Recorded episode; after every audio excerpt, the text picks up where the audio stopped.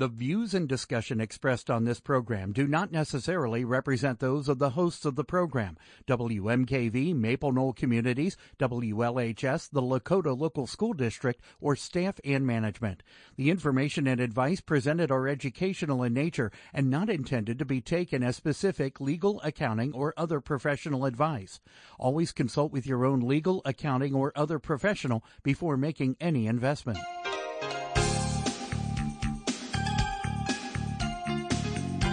Welcome to Real Life Real Estate Investing, a show to help you gain financial freedom by investing in real estate.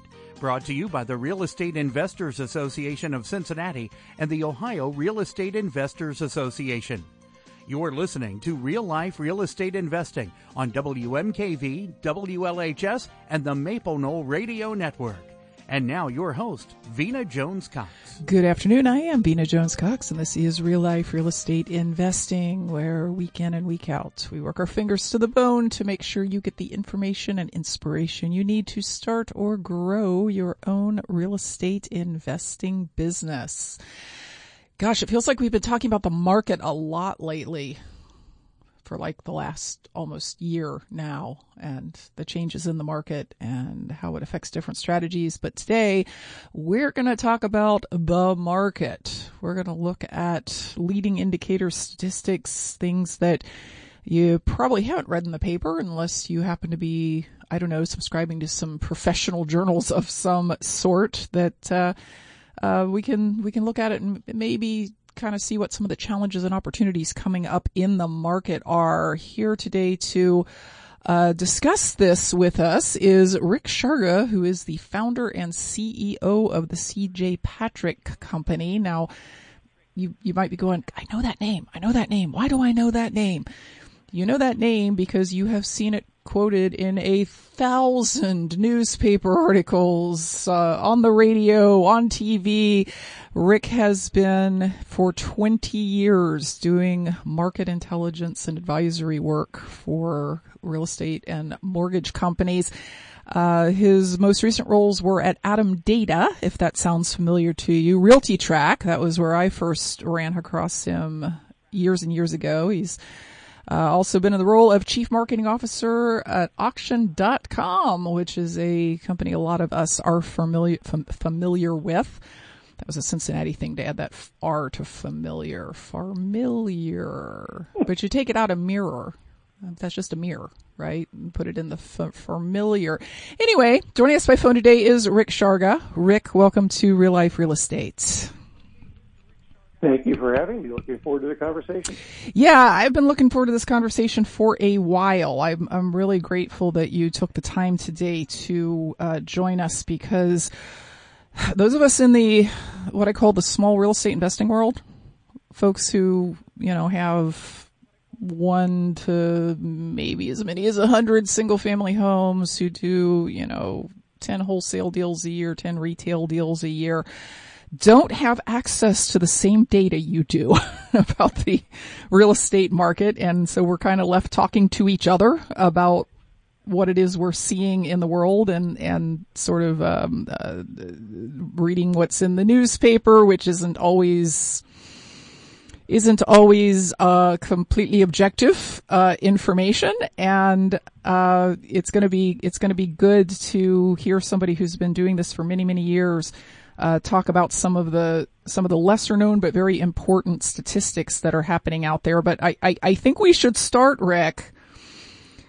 by talking to listeners about the whole lies, damn lies, and statistics thing, because a lot of the a lot of the things that that I read in the mainstream media is somewhat misleading at best and actually politically motivated at worst. And I think it's important that we take a close look at who is saying the thing and then also ask ourselves where are they getting their numbers and do they make like common sense? Yeah. No, you're you're right. There's there's a lot of misinformation out there, and it ranges from large media outlets uh, who are reporting on on bad information that they're given, uh, and, and I, I don't think have much of an ulterior motive to snake oil salesmen who are on YouTube uh, breathlessly predicting the end of the world as you know it. But you know, you'll be one of the survivors if you pay them four thousand dollars for their special course. So it, there, there's, I, I, you and I were trading notes before today's conversation, and one of the things that was driving me absolutely crazy uh, as we entered the pandemic uh, was all of the stories that were were predicting 20, 30, 40 million uh, evictions from people who are going to be thrown out of their, their rental units or or thrown out of their homes as part of a foreclosure. Um, and there was there was absolutely no data behind any of these numbers. Mm-hmm. It, it, was it was rampant speculation, and it was reported as if it were real. And I, and I finally had to sit one reporter down and say, really, if if 30 million people were evicted from their homes tomorrow, do you think the eviction itself would be the big problem, or do you think it would be the rioting in the streets that would be the big problem? Um, and, and and you know, even at the worst of the foreclosure crisis back in the Great Recession, you, you had nothing even remotely approaching those kind of numbers. So you, you do have to be careful what what you read, and, and and you have to take a look at what those sources are um, when when you're reading or, or listening to that kind of information. But uh, no, happy to, to spend some time with you today trying to set the record straight and taking a look behind some of the numbers if we can. Mm-hmm. Yep. Um, very much, very much looking forward to that. And we're going to talk, we're going to talk about uh, actually a lot of different numbers. Some, some kind of in the bigger economy because again, if you're on social media or Twitter or YouTube, there's people saying, we're in a full on recession and millions will lose their jobs and the real estate market is going to have a crash unlike we've ever seen. It will make 2006 look like a walk in the park and other people saying no, the, the, the economy's great. And uh, the bigger economy affects what we do as well. It affects whether people can buy homes or want to sell homes or can afford to rent homes. And we're also going to dig into some things like the current foreclosure numbers post the pandemic and the foreclosure moratorium. But first, we are going to take a quick break and we're going to invite listeners who have questions for Rick, who, by the way, he studies this a lot he doesn't have a crystal ball, you guys. Don't be like, exactly how much your house price is going to drop in Cincinnati, Ohio. But uh, if you have questions about the stuff you've been hearing, uh, you can give us a call at 877-772-9658 or you can send an email. Just send it to askvena at gmail.com.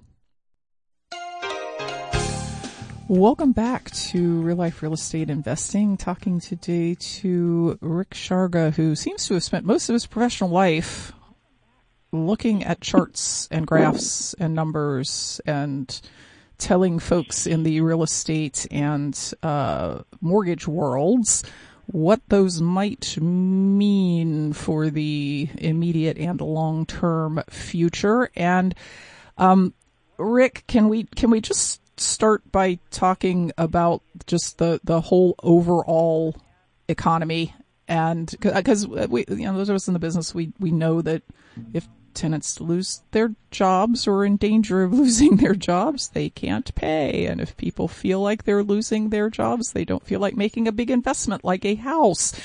So jobs wise, are, are we, are we good, bad, going up, going down, indifferent, don't know? Uh, no, not not not indifferent and not don't know. We're we're very strong uh, in terms of jobs right now. Almost no matter how you look at it. Um, number of number of jobs filled in the last report, uh, a, half a million, uh, which is off the charts. Hmm. Um, and now 128,000 of those happen to be in the service sector, uh, restaurants, retail, hospitality, entertainment, things like that. Uh, and so a lot of those are probably jobs that haven't been filled since the pandemic hit.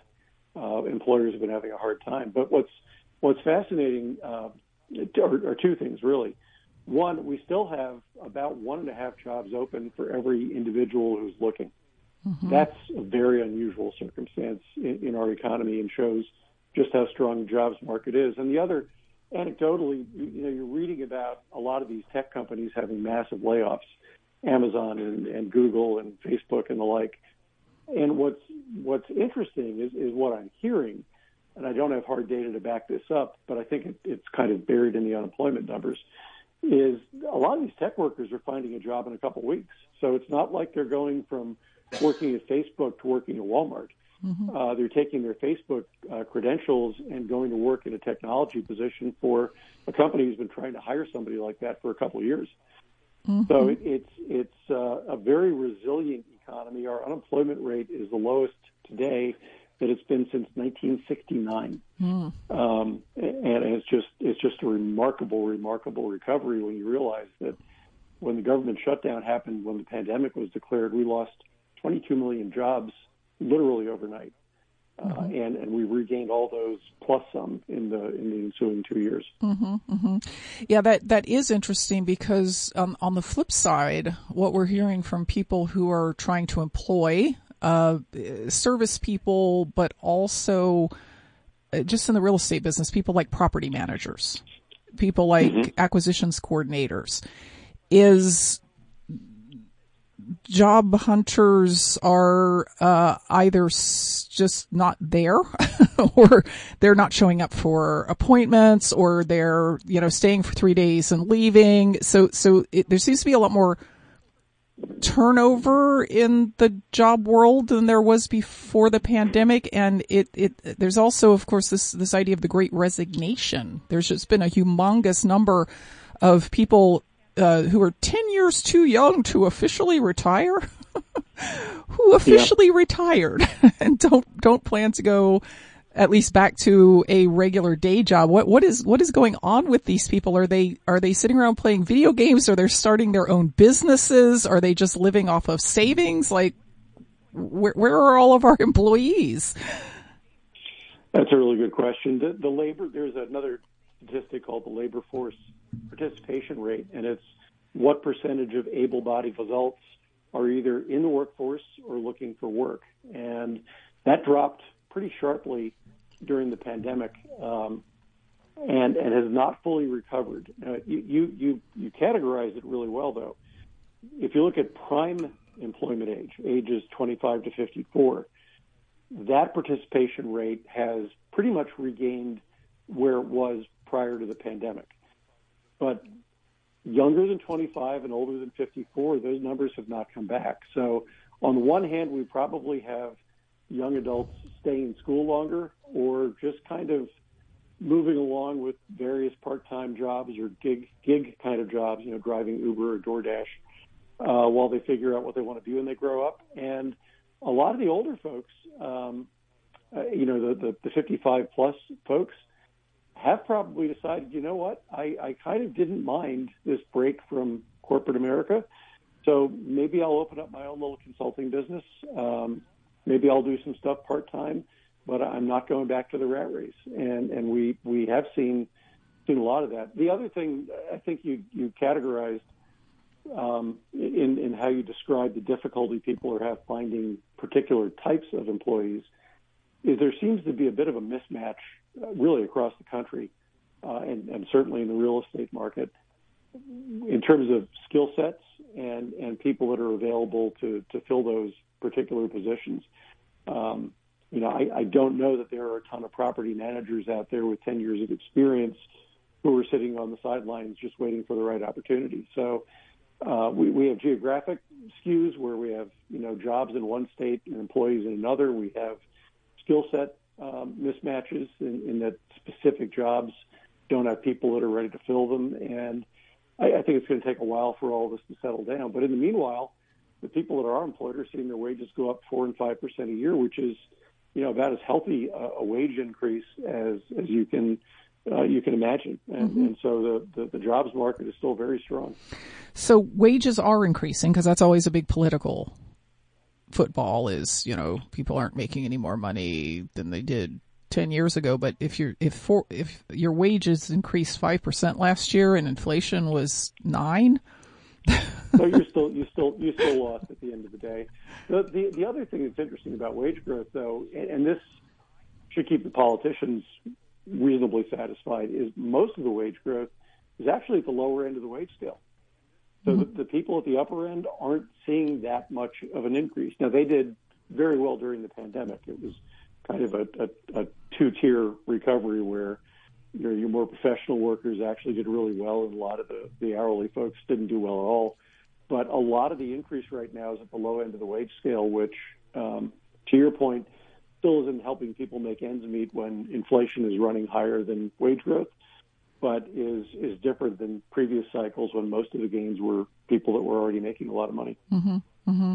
Yeah, I can tell you that uh, in Cincinnati, Ohio, the uh, $15 minimum wage, the market took care of that. The McDonald's across the street from from our, from my office is paying fifteen dollars an hour to start, with like guaranteed yep. raises after after eight weeks. So, um, yeah, it's it's amazing what uh, what what supply and demand will do.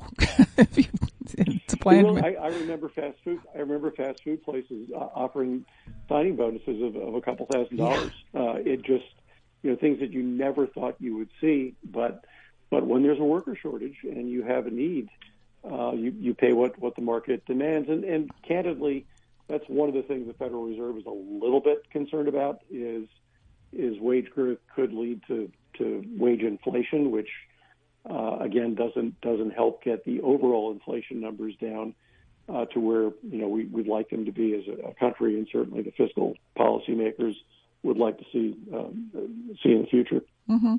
Now, at the same time, uh, there was a lot of there were a lot of really breathless uh, stories in the media in, in 2020 about how uh, consumer savings were an all time high and credit card debt had dropped enormously. But in the face of all this no inflation, yeah, in the face of all this inflation and everything, that trend seems to have reversed itself again. Yeah, if you're looking for red flags, there there are a, a number of them around. Um, we saw we saw in, in November and December record credit usage by consumers. Uh, so after after kind of minding their p's and q's for a while, we saw consumers start to tap in heavily to credit card usage. My concern about that is uh, the the implication is that a lot of these households are using credit cards to make ends meet you know, we've seen that kind of movie before. It typically doesn't have a very happy ending. Uh, we saw savings rates go from all-time highs to below normal levels as people were tapping into their savings. So again, if you're looking at households at, at you know the, the median income or at lower incomes, uh, inflation had been running as high as eight or nine percent, and that didn't really reflect what was happening to those households because government inflation numbers don't include little things like food and gasoline. Mm-hmm. Um, and, and the inflation on those things has been much higher. And, and those households uh, at the lower end of the, the, the wage uh, spectrum tend to spend a higher percentage of their income on those kind of necessities. So this high income, excuse me, high inflation environment has been much tougher on those kind of households than on others. And probably not surprisingly, we're starting to see a little bit of an uptick in credit delinquencies, whether it's um, credit cards, whether it's um, auto loans, uh, we're, we're, starting to see a little bit of an uptick from what had been very low levels of delinquency rates. Mm-hmm. Mm-hmm. So at the same time, it looks like inflation might have actually peaked. I think inflation has peaked for this cycle. I, am fairly confident saying that. Uh, yesterday's inflation numbers were not extraordinarily good, but they weren't bad, and they were at least continuing to head in the right direction. Uh, maybe not as fast as the Federal Reserve would like, but but moving in the right direction. So I, I, I do believe what the Fed has done, um, unprecedented aggressive behavior by the Federal Reserve, uh, is having the desired effect. I, I wish the Fed were using current housing numbers instead of year-old data, which unfortunately, is, is what's built into the CPI reports, the Consumer Price Index reports that you read about. So they're still seeing housing costs going up, which they were doing a year ago. Um, instead of instead of what's really happening today, which is that home prices, by and large, have plateaued, uh, or in, in many markets are actually trending down a little bit, and and rental rates uh, have, have done pretty much the same thing. And and so, you know, if you look out uh, long term, when those numbers start to get built into the, the inflation numbers more accurately, to what we're seeing today, uh, you can see that inflation should continue to go down. And, and I, I think there's probably at least one more Fed funds rate increase in the cards. Um, but if, if the inflation numbers keep going the direction they're going, I think the Fed may be able to take its foot off the gas, mm-hmm. uh, excuse me, off the brakes, and and let the market uh, uh, kind of play out as inflation goes down. Mm-hmm. So that, that brings would be good for mortgage rates, by the way. Oh yes, trust me, we're we're all looking forward to. The, I, I know, uh, like like the like the current rate for homeowners is somewhere around you know five and a half to six percent, depending on if you want a thirty year mortgage. But for real estate investors, it's a different number. no, it's, it's, actually higher than that for consumers. This morning, the rate, the published rate was six point seven four percent for a thirty year fixed rate loan.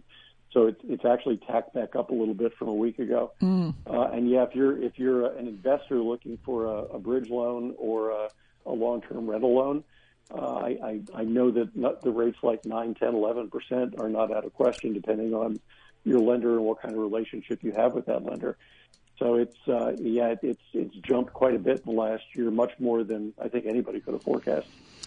Okay, so before we move over into some of these uh, foreclosure and price and inventory numbers, the, the big the big question on everybody's lips that that I know is about an actual recession, an actual people lose jobs, uh, companies shut down, uh, a recession, and I know that one of the things that, that one of the things that I keep hearing said is that there is absolutely going to be a recession because of something called a yield curve inversion. Now, not being a securities person myself, I don't understand what that is or why it is thought to predict recessions. Yeah. Do we have more than an hour to talk um, this is this is the ultimate inside baseball conversation. First, let let me let me kind of join the chorus and say that I'm in the camp that says it's more likely than not that we are going to have a recession this year. I do not believe we're in one now. I think I think first quarter GDP numbers will probably be flat or a little little on the positive side, but but there there are two two indicators that suggest to me a recession is likely. One is is the Fed itself. So if you go back to World War II and you look at the 11 times that the Federal Reserve has raised the Fed funds rate to get inflation under control. Eight of those 11 times they've overcorrected and steered the economy into a recession. And, and those were all times where they waited too long to start to address inflation, where inflation gotten too high for them to, to easily fix. Excuse me. So they had to overcorrect, which caused economic problems and led to a recession. They waited way too long this time. They underestimated how severe the inflation problem was going to be. They have they have raised the Fed funds rate higher and more quickly than at any time in 50 years. Um, and and it's very likely you're you're talking to people in Cincinnati. I grew up in Pennsylvania. You learn there's a, a, a good way and a less good way to try and stop a car on an icy road. the, the better way is you tap on the brake gently and quickly and come to a controlled stop on the side of the road. The, the less good way is you slam on the brakes and skid into a ditch. And, and that's the, the latter of those is kind of what the Feds had to do this time when it comes to inflation. Um, I believe, however, that all the other aspects of the economy continue to be strong. And so even if we have a recession, it will be fairly short and fairly mild, and we won't have huge numbers of people unemployed. The second reason I think there's likely to be a recession is this yield curve inversion you talked about. And the simplest way I can explain it is if you make a long term investment, you would like your returns to be higher than if you make a short term investment because there's more risk involved. So, what economists do and what people in the bond market do is they track the yield on a two year treasury note, a two year bond, and they compare it to the yield on a 10 year bond. And historically, the 10-year bond has a higher yield because your your money's locked up for 10 years instead of two. Every now and then, these yields invert, and the yields on a two-year bond get higher than the yields on a 10-year bond. And that's an indication that the people that follow the bond market expect that there's going to be economic turmoil in the not too distant future. We've had a yield curve inversion that's relatively high and continuing for months now.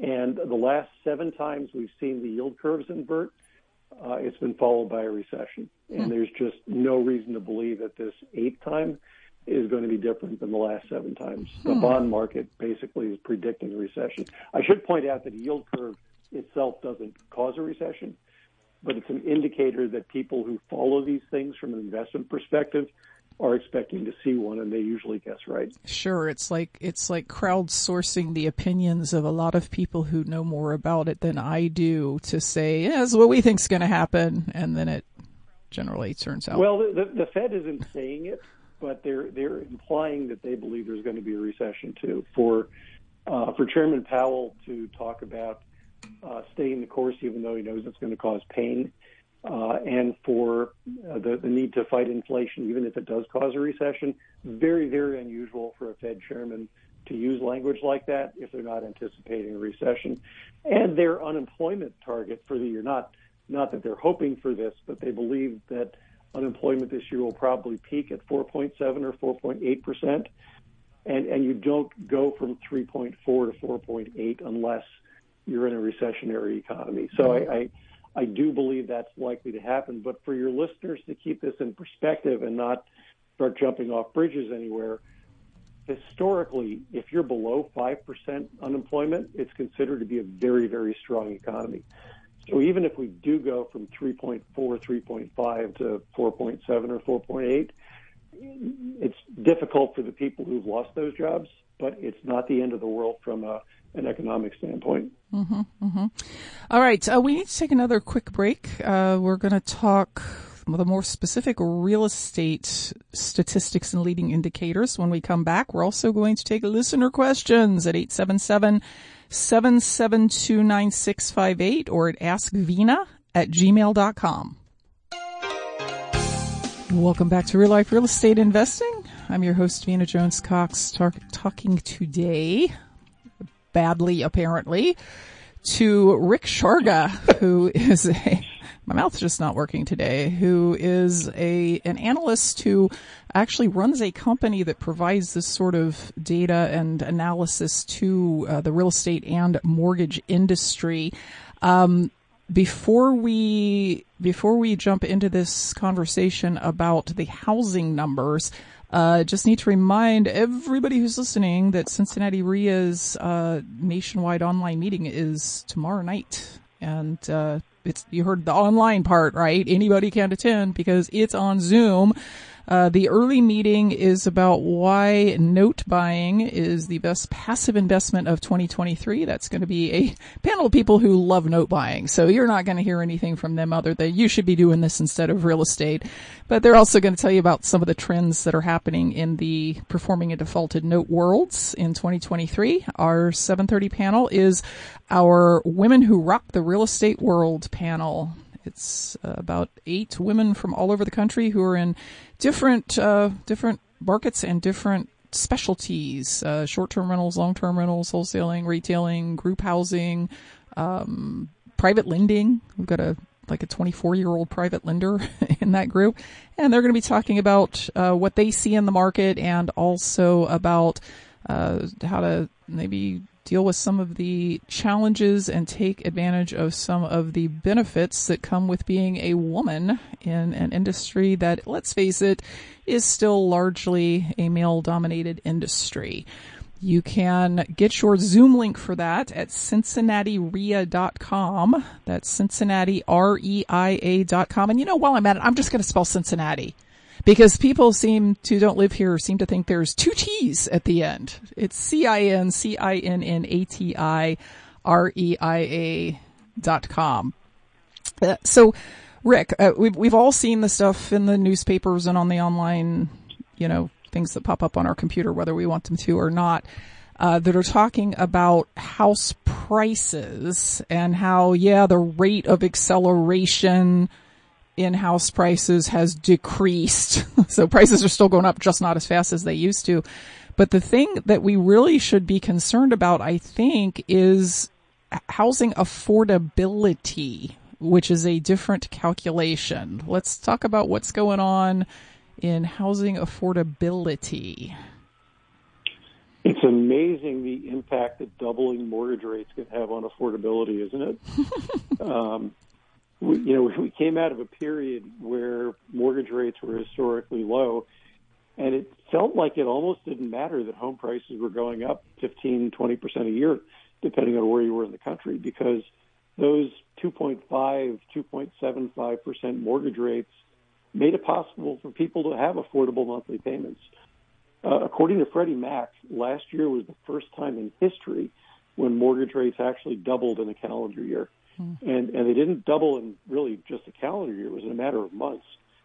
So all of a sudden, potential home buyers, and that's true whether they were owner occupants or investors, were looking at monthly mortgage payments that were up 45, 50, 60 percent compared to if they'd tried to buy the same house a year prior. Mm-hmm. Uh, and, and it really just cratered affordability. Um, it, affordability is worse now than it's been even during the run up to the Great Recession. That, that's how bad it, it, it is right now. And, and the market candidly just never had a chance to adjust. Normally, mortgage rates might go up gradually or home prices might go up gradually and and a buyer will kind of adapt. They'll they'll move a little bit further out. They'll look for an older property, maybe a property that needs a little bit more work. Um, but you know, how do you adjust for a 50% increase in your monthly payment? I I don't know about you, but I I didn't get my 50% raise last year. Um, so it, it's been it's been difficult, and and I think one of the things that it has um, extended that I, I think a lot of us thought would would have slowed down by now is migration patterns across the country. So uh, after the first wave of the pandemic and, and working from home became an option, we saw a lot of people move out of uh, high cost, high tax states into states that had a lower cost of living. So all of a sudden, everybody was moving to Idaho and Utah. Um, and and that had started to slow down, but I think this new affordability issue is causing people to again look toward less expensive markets where they can uh, potentially afford to buy a house. I, I, I mean, I live in California. Um, the median price has been going down for the last few months, but it's still almost eight hundred thousand dollars. And what I tell people is that what that means is neither of my kids will ever be able to buy a house in California. Um, but if they can work from home, they might not have to. Um, you know, they they can go to a neighboring state and actually become a homeowner. So mm-hmm. it's a it's an interesting scenario. Home prices are slowing down. Uh, they're going down in some markets. I do believe mortgage rates have peaked for this cycle. I'm I'm hopeful that we don't get back up to that seven percent we saw last year, uh, and and by the end of the year we're back down in the fives. And you and I talked in the last segment about wage growth continuing. So if you put those three things together, that really is what constitutes affordability: is home prices, financing costs, and wages. Mm-hmm and they all at least appear to be moving gradually in the right direction. Mm-hmm, mm-hmm. Just to, just to give listeners some perspective here, that you know the radio is a little bit of a tough uh, medium because we can't like draw a chart on the wall and have have folks be able to to look at it, but the last time that home prices, uh, the, the, the, affordability index was as bad as it is right now was way back in like 1984, which happened right. to have been another time when there was high inflation, uh, high, high mortgage interest rates and so on and it's been above the, the, the, the ideal place where we want it to be. Well, no, the ideal place we want it to be is like way that we want the affordability index to be like 200 because that means lots and lots of people can afford a house. But 100 is kind of thought to be like this is this is the place at which the average person can afford the average house on the average income, right?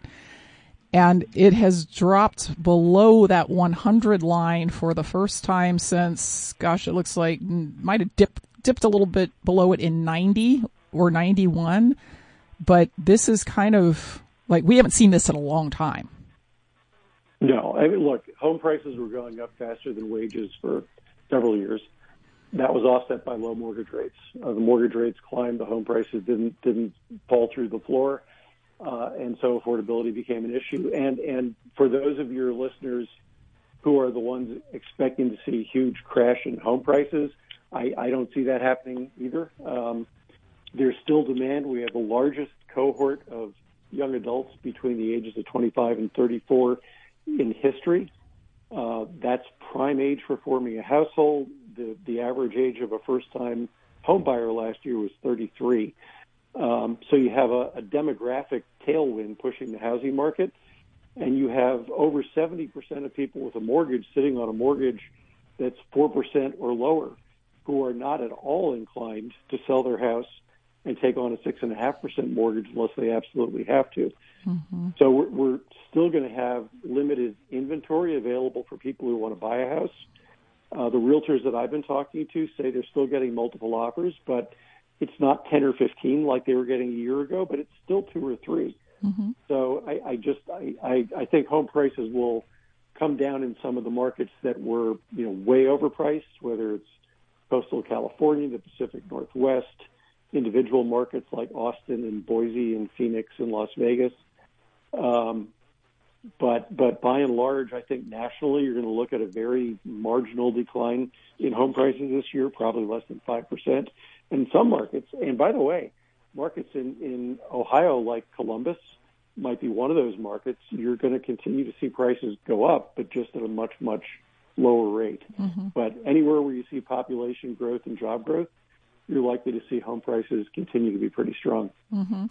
And uh, this is this is the point at which I always have to remind listeners of something. Uh, th- th- that five percent drop in overall house prices is pretty common for these little normal short, you know, thirteen month recessions. Yes. That's that's a very typical yep. number. We saw that in you know 2001 after the tech wreck, and you know it, it's it's a normal number, but that's not reflective of what's happening to the kinds of sellers that we are typically working with. We're not working with the retail seller who can just, eh, if I don't get my price, I don't have to move.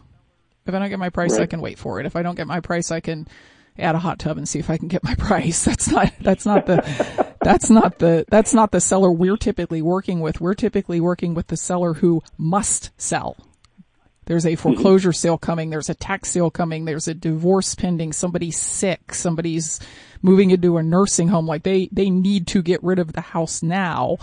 And my experience is that, that in that market of what we will call motivated sellers, house prices actually drop a lot more during a recession because there's fewer people to buy those homes and supply and That's demand. There's, there's, yep, there's there's less competition for, for those homes.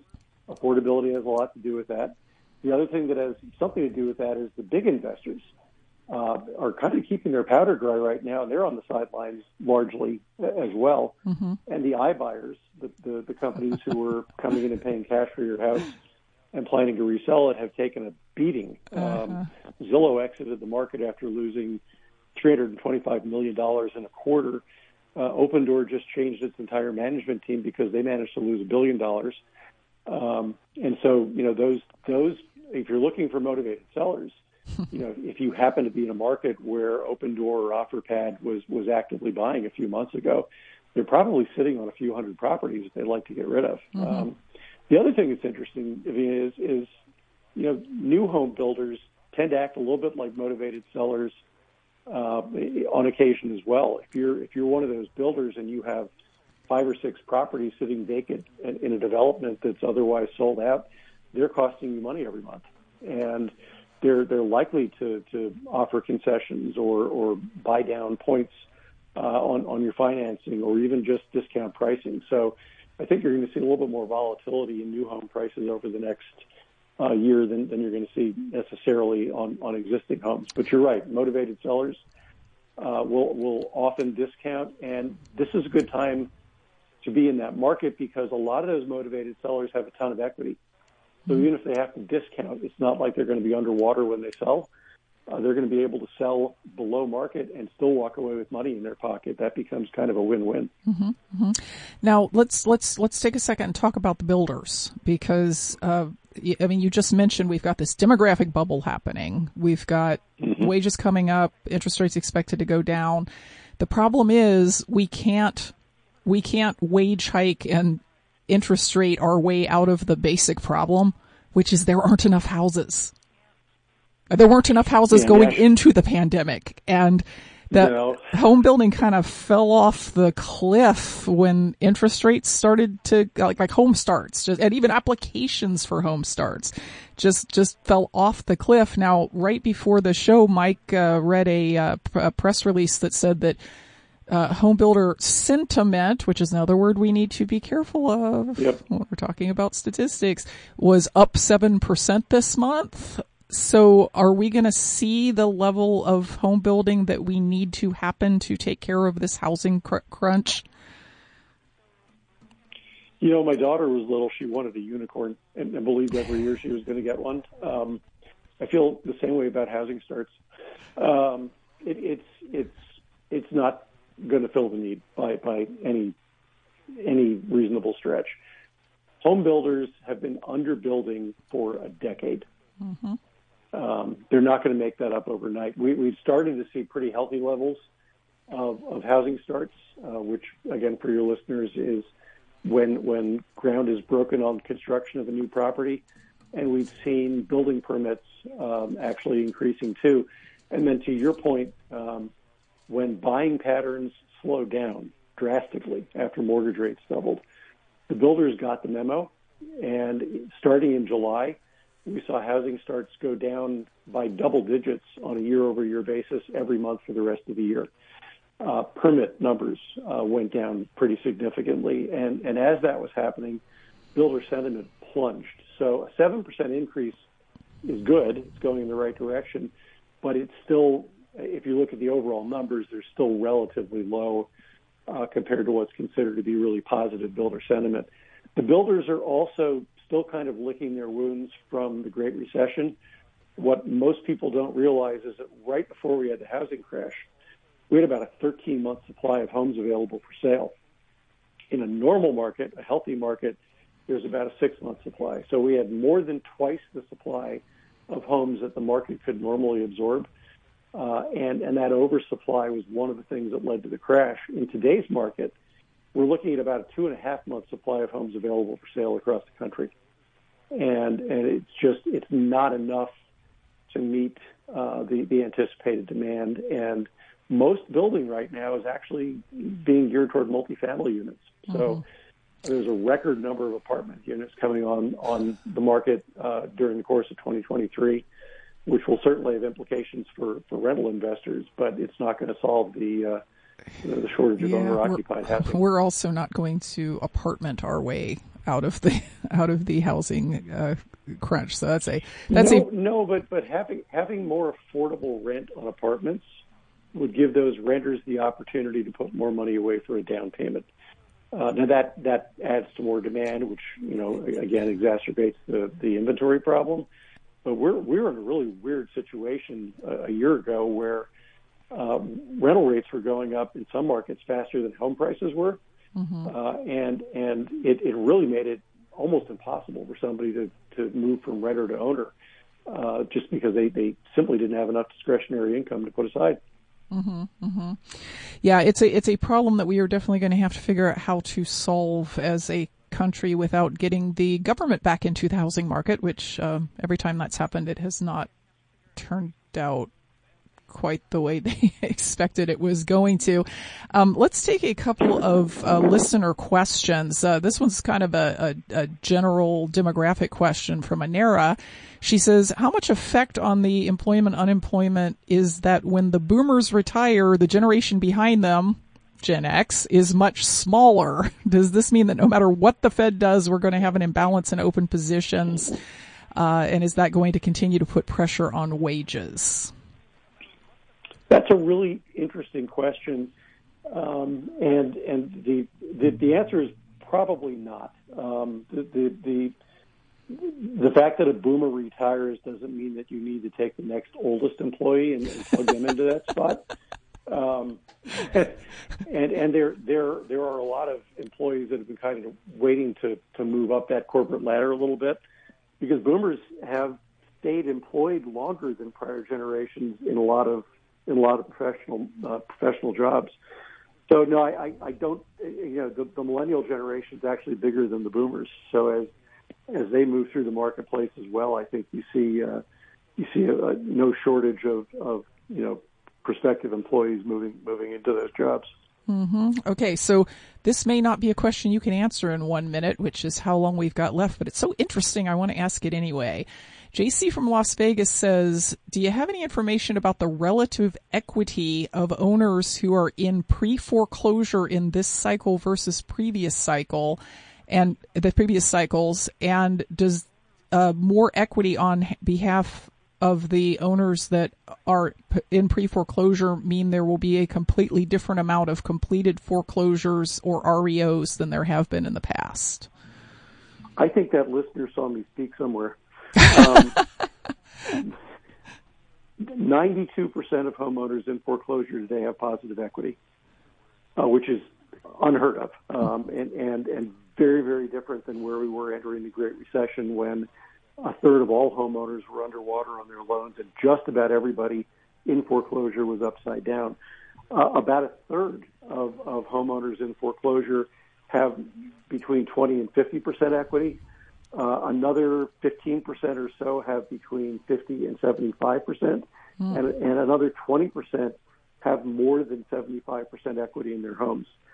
This gives all of those homeowners the opportunity to sell their home at a profit rather than losing all that equity at the foreclosure sale. Mm-hmm. And what we're seeing already is fewer properties going from that initial notice of foreclosure to the foreclosure auction uh, and properties going to auction are selling at a much higher rate. We can we can talk about this after the break in more detail if you like, but but this cycle, if you're an investor looking for foreclosures and you're waiting for the bank repossessed properties, the REOs, it's probably exactly the wrong strategy to pursue because this cycle is going to behave completely different than prior cycles have.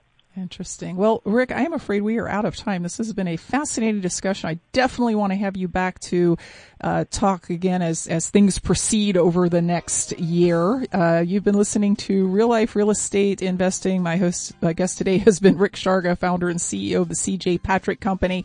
We'll be back next week with more information to put you on the path to financial independence through real estate investing. Until then, happy investing. Support comes from Ellsworth and Associates, a dedicated team of accounting professionals serving Greater Cincinnati and Northern Kentucky with over 25 years of experience.